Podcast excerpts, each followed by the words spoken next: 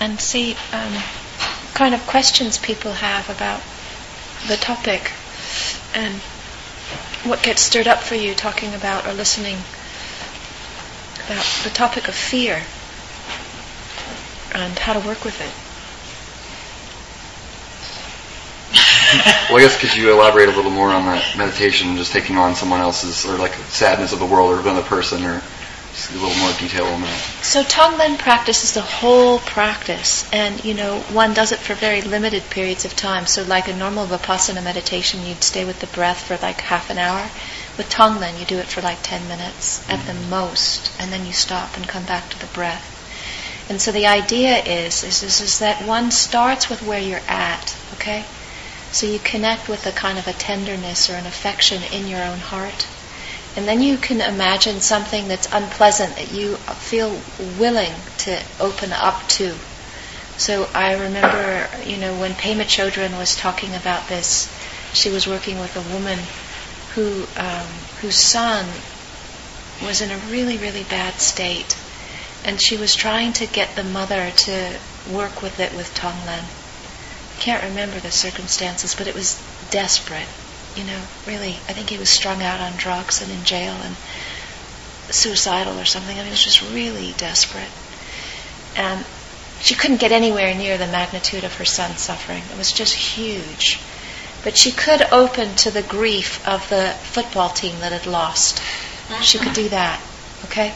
So that was her, like her foot in. That was her toe in she could she could open up to that and feel you know they had they had wanted to win and they lost and how that must have felt for them.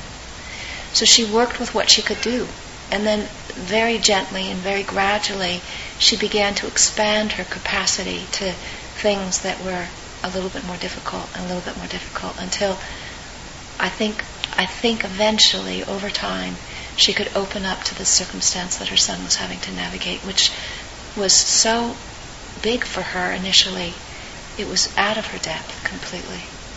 So you really have to start with something that you feel you can open to. And then you imagine what it would be like to have whatever it is. And you breathe it in. Like imagination is, is that you breathe in some kind of a smoke into your lungs. Breathe it into your body. But again, you're not breathing it in to cause lung cancer. You're breathing it in for it to dissolve the thing that keeps you from resting in all pervasive awareness, unbroken, all pervasive awareness, from your complete awakened mind. And then you let that be there, and then you give back to the very thing that you are breathing in all of the stuff that you cherish, what you love the most the things that's the most important to you.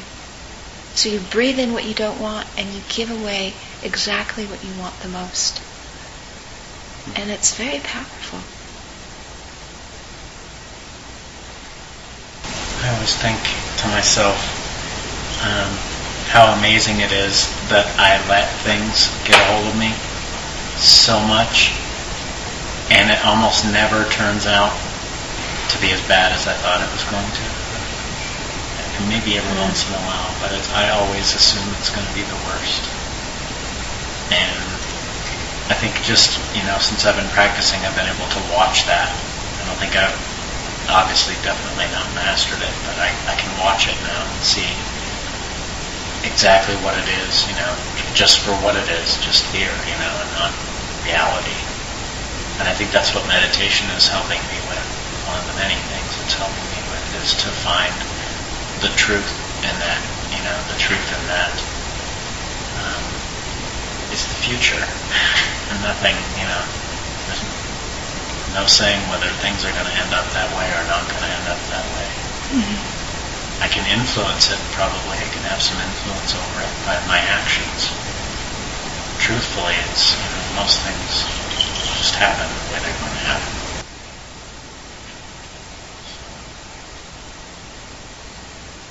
But we can make something which is unpleasant horrendous. And we can also make something pleasant horrendous. You know? So, you know, how we're interacting with what's happening really has a huge impact on on, you know, the overall system. Yeah. You know. I was I was at a group in Denver, and you know I've been telling people, listen, if you want me to do anything, you're going to have to let people know to come fragrance free, because you guys don't get it. you know what happens is really it's not. It, you know, it's just really hard. Anyway, the person who organized the group had had a really, really difficult time, gave the notice out the day the group was happening, and didn't say anything about fragrance free.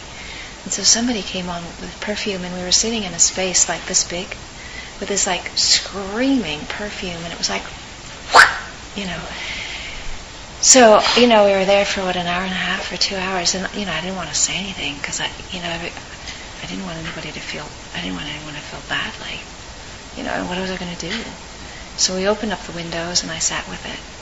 And so I was just, you know, watching the escalation, de-escalation process internally as I was in this space with something that was not what I needed to be around, you know, and just, you know, trying to navigate it. And so I didn't add anything extra to it, you know, but it did take, it did take 24 or 36 hours for it to come out of my system, you know.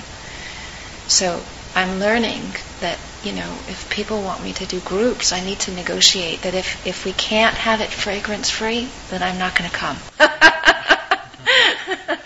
you know, if there can't be any way of letting people know that, then I can't, I can't, I can't do it because taking 24 hours to recover from a talk is too long. You know, it's just too long. So I'm learning. But it is nice to see that, well, okay, so that's what happened, but I didn't add anything extra to it, so I didn't have anything on top of it that I was dealing with, you know.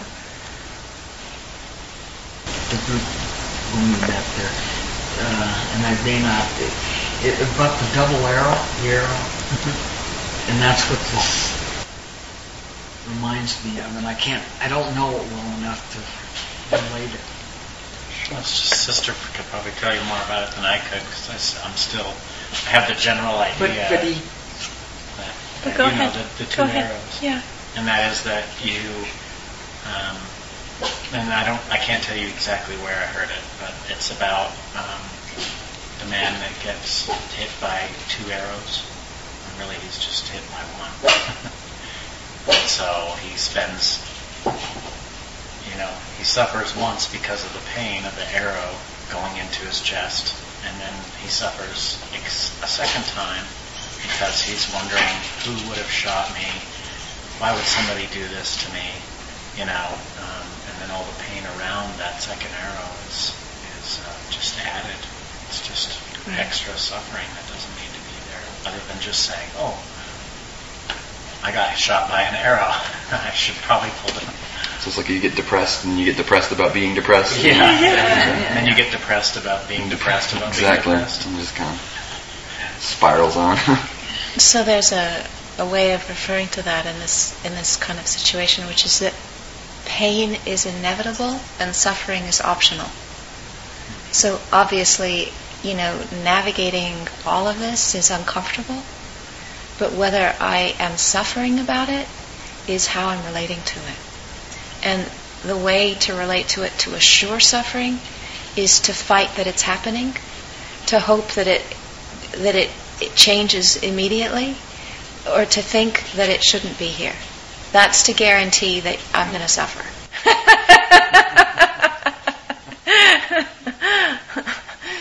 That's like tailor-made arrow direct to suffering. Express train. But when, you know, one recognizes this is what's happening, it's going to be here as long as it's going to be here, and that this is what I'm dealing with, you know, this is my practice now, then, then, okay, you know, I might feel sad or frustrated, but I'm not suffering in the same way that I would be if I was fighting it. And that, you know, the fight, you know, because my goodness, you know, I'm a strong willed person and I have fought things with every ounce of fur and fang that I can muster. You know? Absolutely. Until I realize it goes nowhere. You know, some of these things you can't fight. It's here. You know, get with the program. you know. I had chronic fatigue syndrome for many years. And for a long period of time, you know, when I would have a relapse, I would just get absolutely black depressed.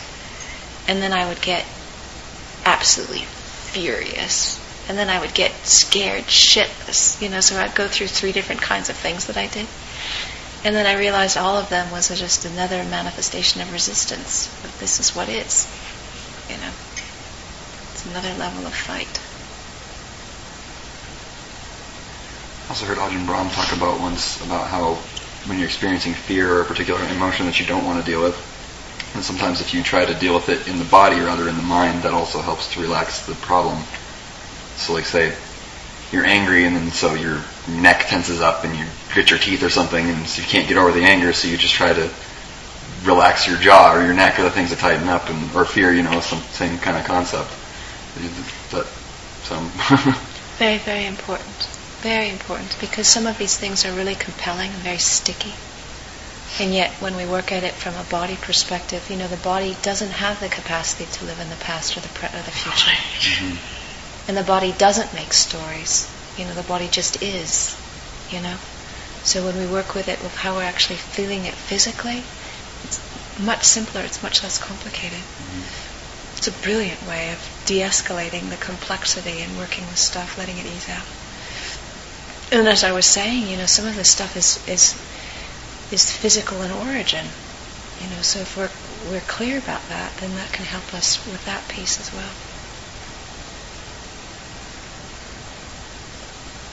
When I was little, I was like seven, I actually got into Buddhism with my mom because I had a back problem and we used to go in the car and when we'd go over bumps, it really hurt. It made me cry. So I tense up my whole body the whole car ride. And I just cry all tensed up, like nervous that something would hurt me. So my mom used to teach me about like Buddhist practices and help me calm my body so that I wouldn't tense up all the time. And it was tremendous. It's better than any chiropractor. It's really important learning.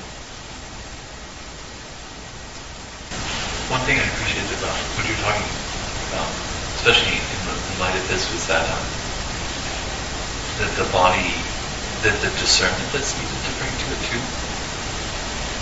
You know, definitely like you know working with Hadru Sunam definitely brings a lot of body practices. She's been focusing on that a lot when we with her, talk with her about practice, and and just being more aware of the body is, can do a lot of wonders. I think about like little things like when I'm eating, sometimes I get really tense and I'll notice that my hands are just like not really fists, but they're almost clenched. You know, and I'll just like open them. If I can become aware of that, that can like change the feeling of eating, something like that. But that the body has its own kind of schedule. So like when anxiety comes up, I have anxiety issues too that come up around different things. Sometimes if I don't eat like early morning, I can feel myself get really anxious because I haven't eaten for a while, or if I haven't eaten for a while. And so um, that. Uh, working with the body sometimes is just like a discernment of realizing, well, it's going to do its own thing.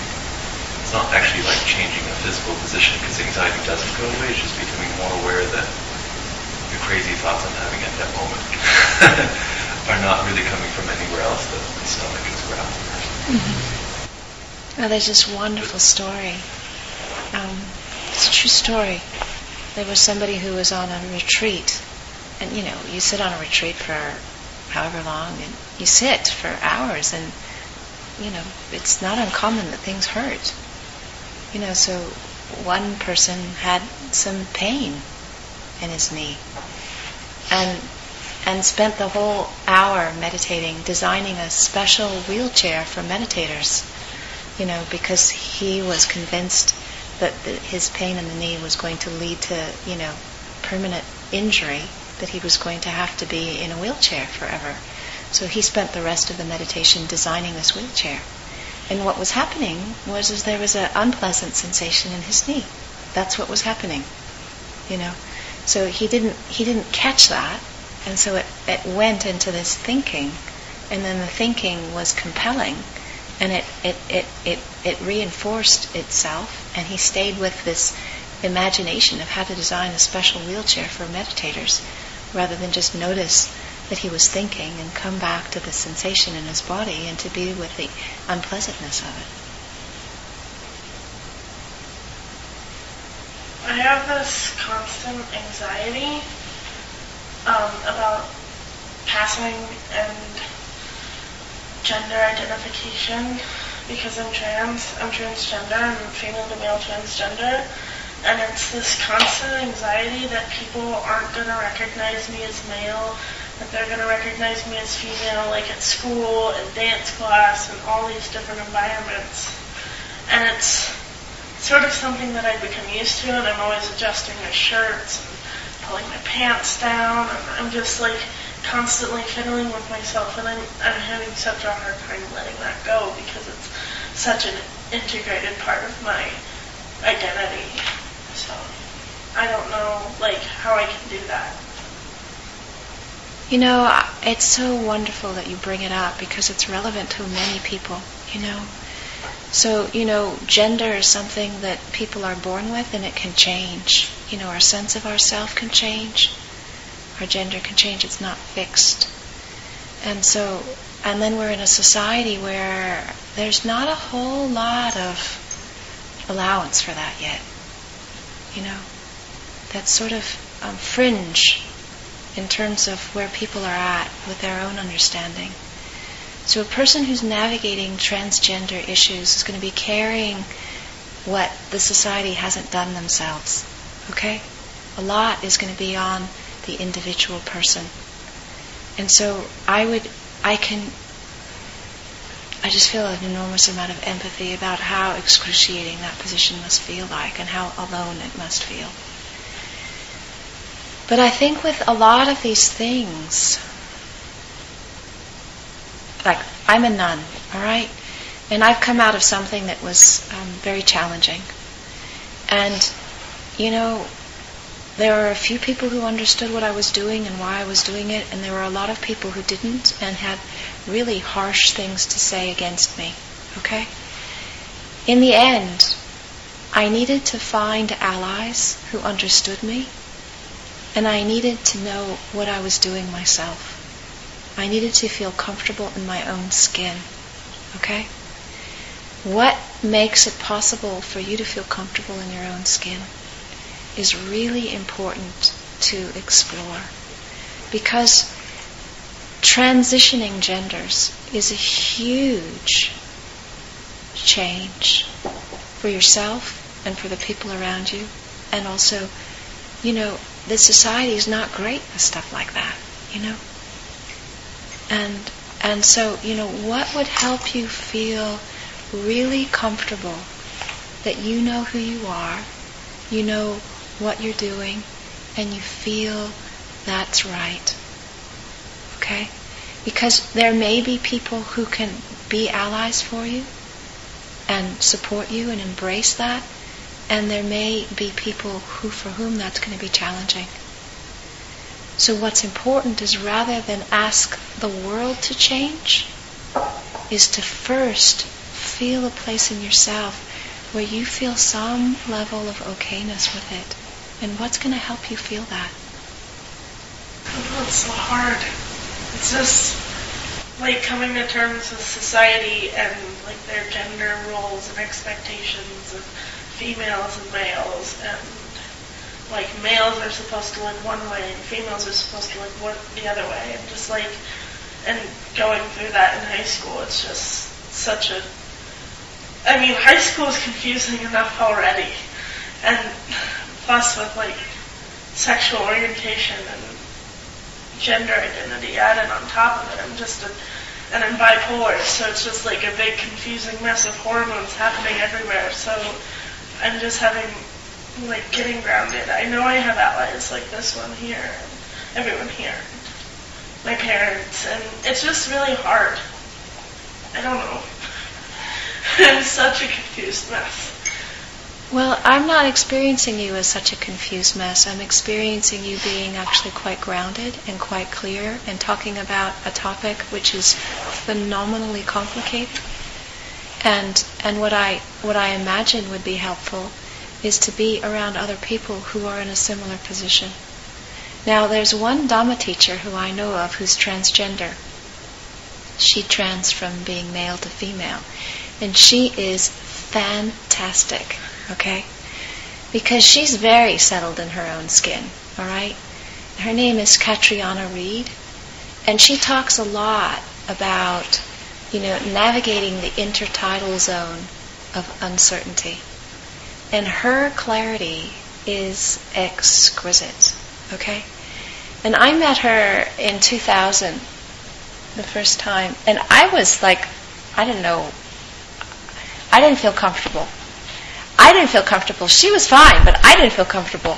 So I was having to navigate my own, like, what, who, you know, where, how do, what, you know, all of my own stuff because I hadn't entered up, I hadn't opened up any of that territory, so it was all brand new for me.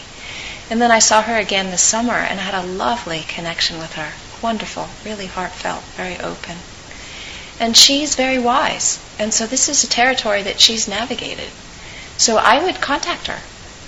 And I would go to her website and I would see about other people who have done this, who maybe are a little bit more settled in the process, who you can reach out to. Because it's a big journey. It's a very big journey. And, you know, it would be a big journey for anybody at any age and in high school. Wow. You know? Wow. It's a really big journey. So hats off to the courage of knowing this is what you want to do and and feeling safe enough to open up and talk about it and to just begin to find a way to let your own process unfold in a way that's supported by others who want to support you. You know? It's like, yeah, absolutely. There was a woman, actually, she, I thought she was a woman, but she dressed like a man, and she came to the monastery, and the person who brought her there, she was, I think, 16, so she was young. So I had her gender identified as a female body. First thing she says to Tanya was, I'm half half. Uh-huh. And Tanya says, That's right. And don't let anybody tell you otherwise. You know? We had a transgender person on our retreat. And I noticed, and we had a conversation beforehand about how can we accommodate her in a way that she would feel most comfortable, what was suitable. And, you know, it's important because we're moving out of a binary world where there's just this and that. And, you know, there are other there are other expressions. You know, I was at a Dhamma teachers meeting and there were a couple of people that didn't identify with either being male or female. You know. So we're no longer in a binary world. And that's that's reality. And so we need to open our consciousness up to what that means for people and how do we embrace and support and encourage people to be where they're at in a way that's loving and kind and wise. Caitriona Reed is the person that I have the most confidence in her own groundedness with all of this. She's a Dhamma teacher. She was a Dhamma teacher before she changed. She transitioned. And uh, she's very wise. But I am sure there'll be other people as well who both have an affinity or an understanding or just an enormous empathy. And those are the people to hang out with, to find out where they are and to reach out to them, and especially when things get, you know, out of your depth, just to say, listen, can I talk? Or can you just be around me for a while or something? Can we go for a walk? You know, whatever it is that you need to do. Because sometimes it's just too much that's what we're trying to do, us two. We're um, officers at our school's gay, straight, trans, alliance, so we're trying to be there for people that need us. That's what I want to do. And be for this one of too. Well, the thing is, a lot of people you just see walking down the street, you don't know what they could be going through. You don't know who they want to talk to, who they want to reach out to. Mm-hmm. And you're never going to reach out to someone unless you make yourself available. So I feel like in high school it's important to have, you know, posters and flags and be in a parade that says, we're here. We want to talk to you. We want to walk with you. We want to educate you. And education is really important. It's not just about, you know, what president did this or what date or, you know, your English essay. It's about being educated about what's happening in society now. Mm-hmm. Educated about how you can be there for your peers and how you can prevent them from feeling alone in high school because high school is just so hard. I think that the beauty of it is if you look at it this way, you all are like pioneers, you know? And in, some sense, as hard as it is, you're setting the ground for future generations, you know, um, to learn about it, you know, and to talk about it. Because uh, I think about all the people who've come before who never had a voice, couldn't even couldn't come to a group and say and talk about it, or you know. Um, and I can just imagine how hard that was, you know, to go through life like that, um, having to maybe be somebody that you don't, that you're not. You know. Anyway, I think it's wonderful. It is wonderful. But also, it's really helpful to kind of get a sense of like, you know, what helps support you, and to let that be known. You know, just put it out there. You know, I need telephone calls, or I need a ham sandwich, or I need somebody to go for a walk with me. You know, and so you've got, you know, you've got your ham sandwich people and your telephone people and your walk people. And so when things feel like, wow, it just feels too much, you know where you can reach out. Because one of the things that happens when we feel overwhelmed is we forget what we know that helps. We forget it. You know, so we have to have a kind of, like, I don't know, post-its or reminders or a toolbox or a, a recipe book. You know, when I feel like this, then I call the ham person.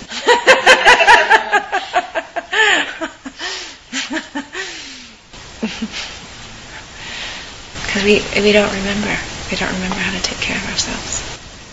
I think sometimes the tendency is just, at least for myself, is just to suck down, Mm.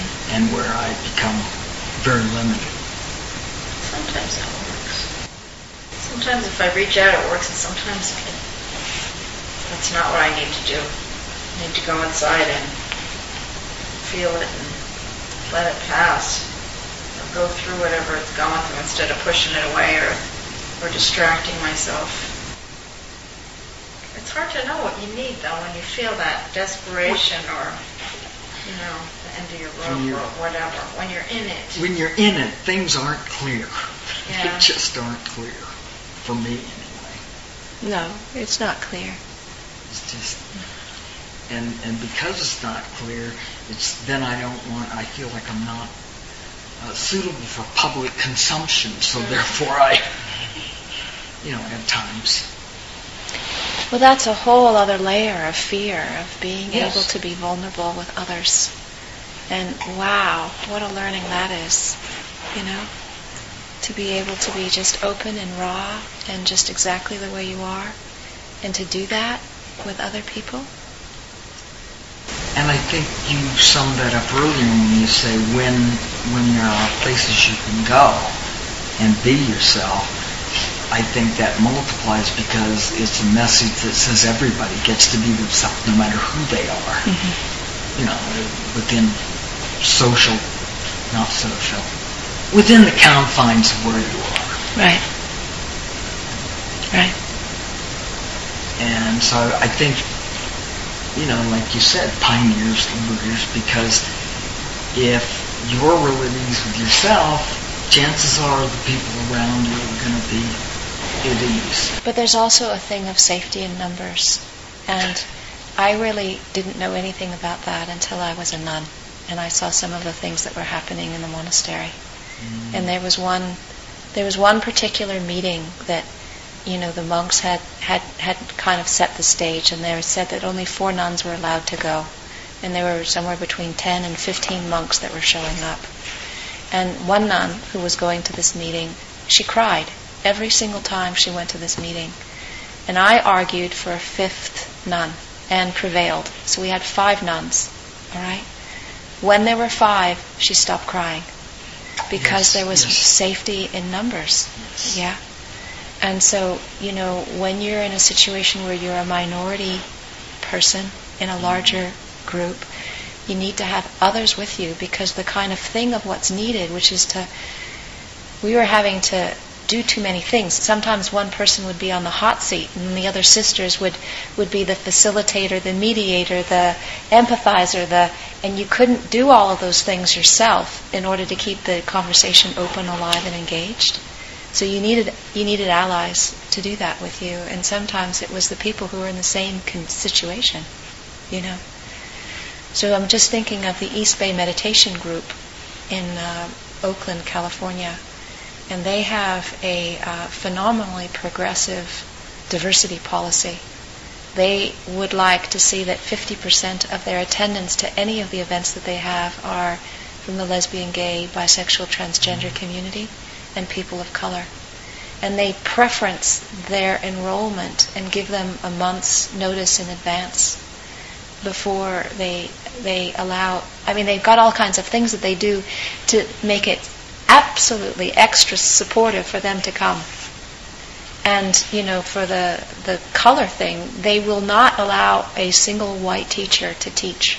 So when I go, I have to pair up with somebody who's a person of color so that there's not the presentation of that the white people are teaching the group. Brilliant, No, it's great. I mean, brilliant. And they've got it does put them at ease. I mean, they did Yeah. some scientific tests where they, um, where the amount of empathy you could feel was most with your own race, your own gender, and all that.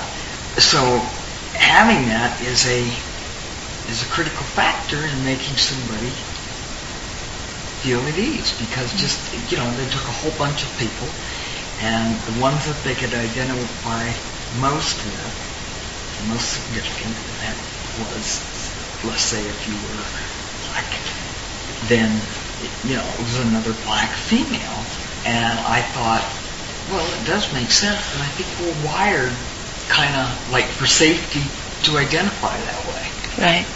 but I think that's something you got to overcome because you're in a body and it may change all you know.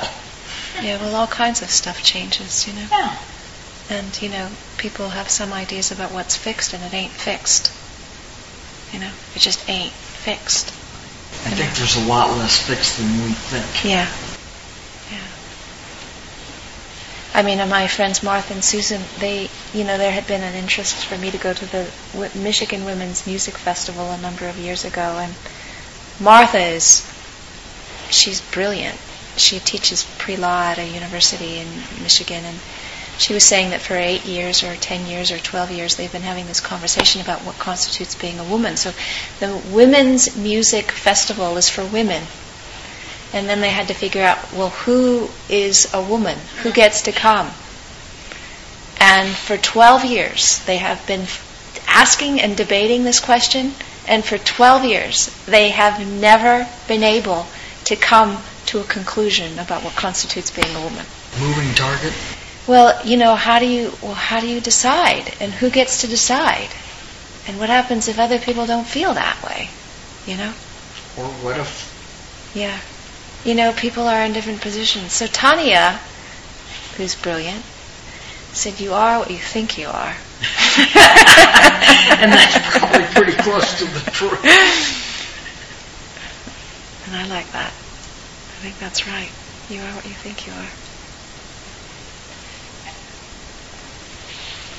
Good. Well, maybe we can close with a little bit of metta.